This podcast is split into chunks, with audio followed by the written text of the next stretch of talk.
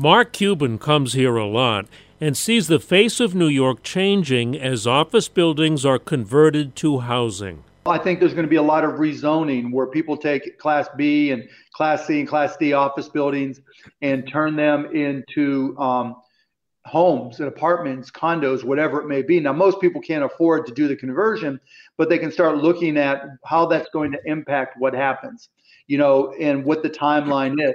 So that if there's going to be more people who live in New York as opposed to work in New York, that changes the type of goods and services that they look for. Mark Cuban says the new opportunities in New York will take time to develop as it becomes more affordable to live here, he thinks.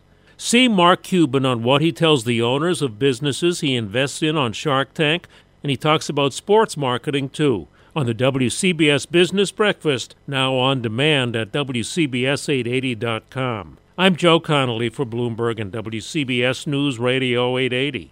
We get it. Attention spans just aren't what they used to be heads in social media and eyes on Netflix. But what do people do with their ears?